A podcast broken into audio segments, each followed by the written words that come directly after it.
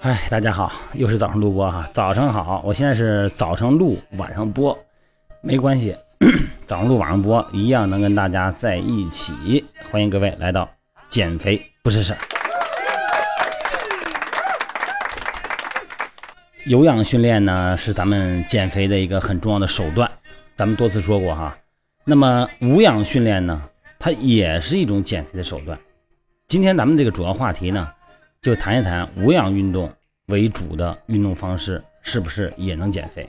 因为这个很多朋友经常会这样问，尤其是男男士哈，爷们儿他不愿意做有氧，就想练块儿，就说我就练肌肉，能不能减肥？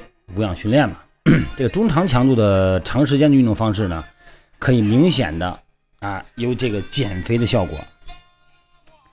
但是如果采用无氧运动为主的运动模式呢？它实际上也可以产生一定的减肥效果，因为运动过程中呢，骨骼肌能量供应的方式是取决于运动的强度，大强度以上的运动方式啊，无氧供应的比例就高。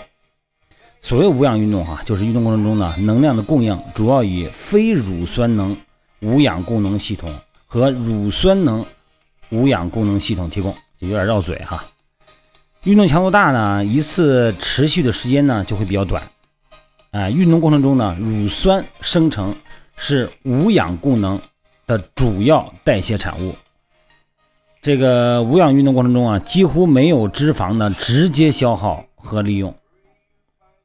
所以说，有这个调查显示哈，采用大、中、小强度交替进行的运动模式进行运动减肥，能量消耗的总量明显高于相同时间中的中小强度。持续运动的运动减肥模式，解释一下什么意思啊？就是咱们做大强度，就是无氧训练，结合有氧训练，会比在单位时间内一直是有氧训练的这种模式消耗的脂肪要多。那么大强度运动呢，可以明显的增加骨骼肌的体积，那么提高不是运动的时候，叫非运动时段机体的代谢率。就是在你不练的时候、不运动的时候，脂肪消耗依然还很高，代谢还很快。哎，咱们之前谈过这个话题，叫迟燃啊，延迟燃烧。不仅在运动过程中呢，可以消耗更多的能量，而且在不是运动的时候、非运动期间，这个机体能量的消耗呢，明显的比平时增加。啊，尤其是在不运动的时候，能量消耗啊，这个。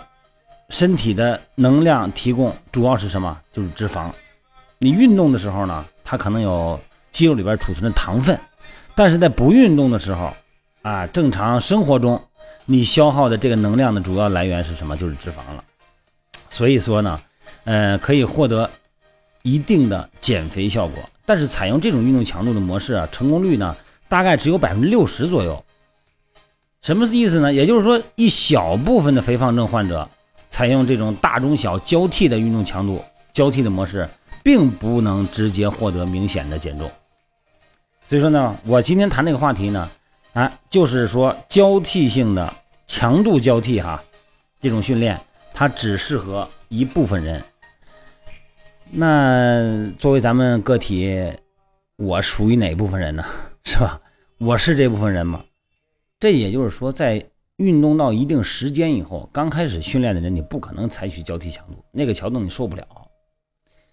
经过一段时间锻炼，你发现你的体重啊，好像变化不大。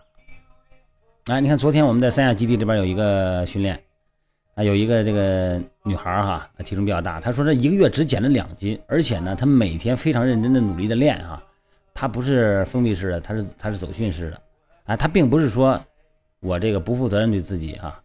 我非常努力的减，我知道我以后要做什么，我知道我下一步要干什么，是吧？现在的减重对我很重要，但是呢，他是走训式，但是我相信他说的话，我相信他晚上没有乱吃，但是一个月只减了两斤，那这个我了解了一下他运动强度以后呢，他就是传统式的有氧训练，啊呃一个中低强度，时间很长很平稳，为什么呢？因为其他人也是用这种方式，而且呢获得了比较好的效果。他嘛，嗯，他就依然还用这种方式。那这个时候我就跟他提出这个强度：你既然已经练了一两个月了，那咱们还有没有这个体重发现没有变化的时候，咱们可以考虑啊，在身体评估得到正确结果的时候，我可以考虑用一些高强度、中强度、低强度的间歇性方式来进行训练。也就是说，训练方法要调整一下，因为他不是说嘛，它适合百分之六十的人。那我可以通过这种方式，我测试一下我是不是这百分之六十的人，对吧？但是在你开始运动的时候呢，就不能这么用。为什么呢？第一，运动强度比较大；第二，你可能正常的低强度训练就有效果，你就没有必要用这种。你等到了进进入所谓的瓶颈期的时候，咱们再用高强度、中强度、低强度的间歇训练混合法，啊，这种变强度训练、变量训练。来进入咱们的瓶颈期的过渡，这样的话呢就比较好了。呃，大负荷力量训练哈，就是大呃力量训练，练力量了，大重量哈，增加了骨骼肌的体积啊。这个平时不运动的时候，代谢率升高，这个是咱们追求的哈。因为重量啊，因为这个有一些朋友啊，就是咱们叫重度肥胖啊，体内代谢紊乱呢很严重。普遍存在比较严重的高脂血症啊、高脂肪肝，然后呢，这个胰岛素抵抗以及心血管机能损害。那么这个时候大强度呢，对重症的这个大体重的朋友，很明显存在一定的运动风险啊。采用中小强度、长时间的有氧训练，因为运动过程中骨骼肌收缩、舒张和收缩的活动啊，主要的功能底物是脂肪，对血糖的影响不大。所以说呢，不会明显产生饥饿感，也就会获得持久的减肥效果。在一开始练的朋友，还是以中低强度为主啊！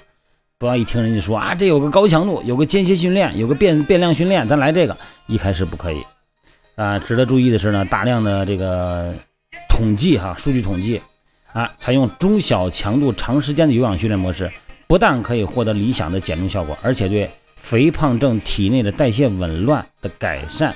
有很好的帮助，所以说运动安全啊、有效，这个是减肥的一个最重要的依据。首先你得安全，接下来才是有效啊。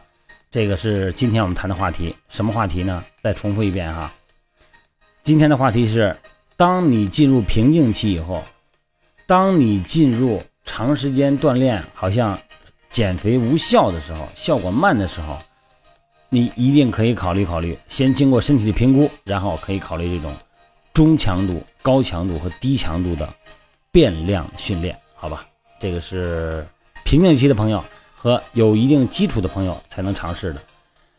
初学者慎入啊！好，今天就到这儿了，咱们明天再见。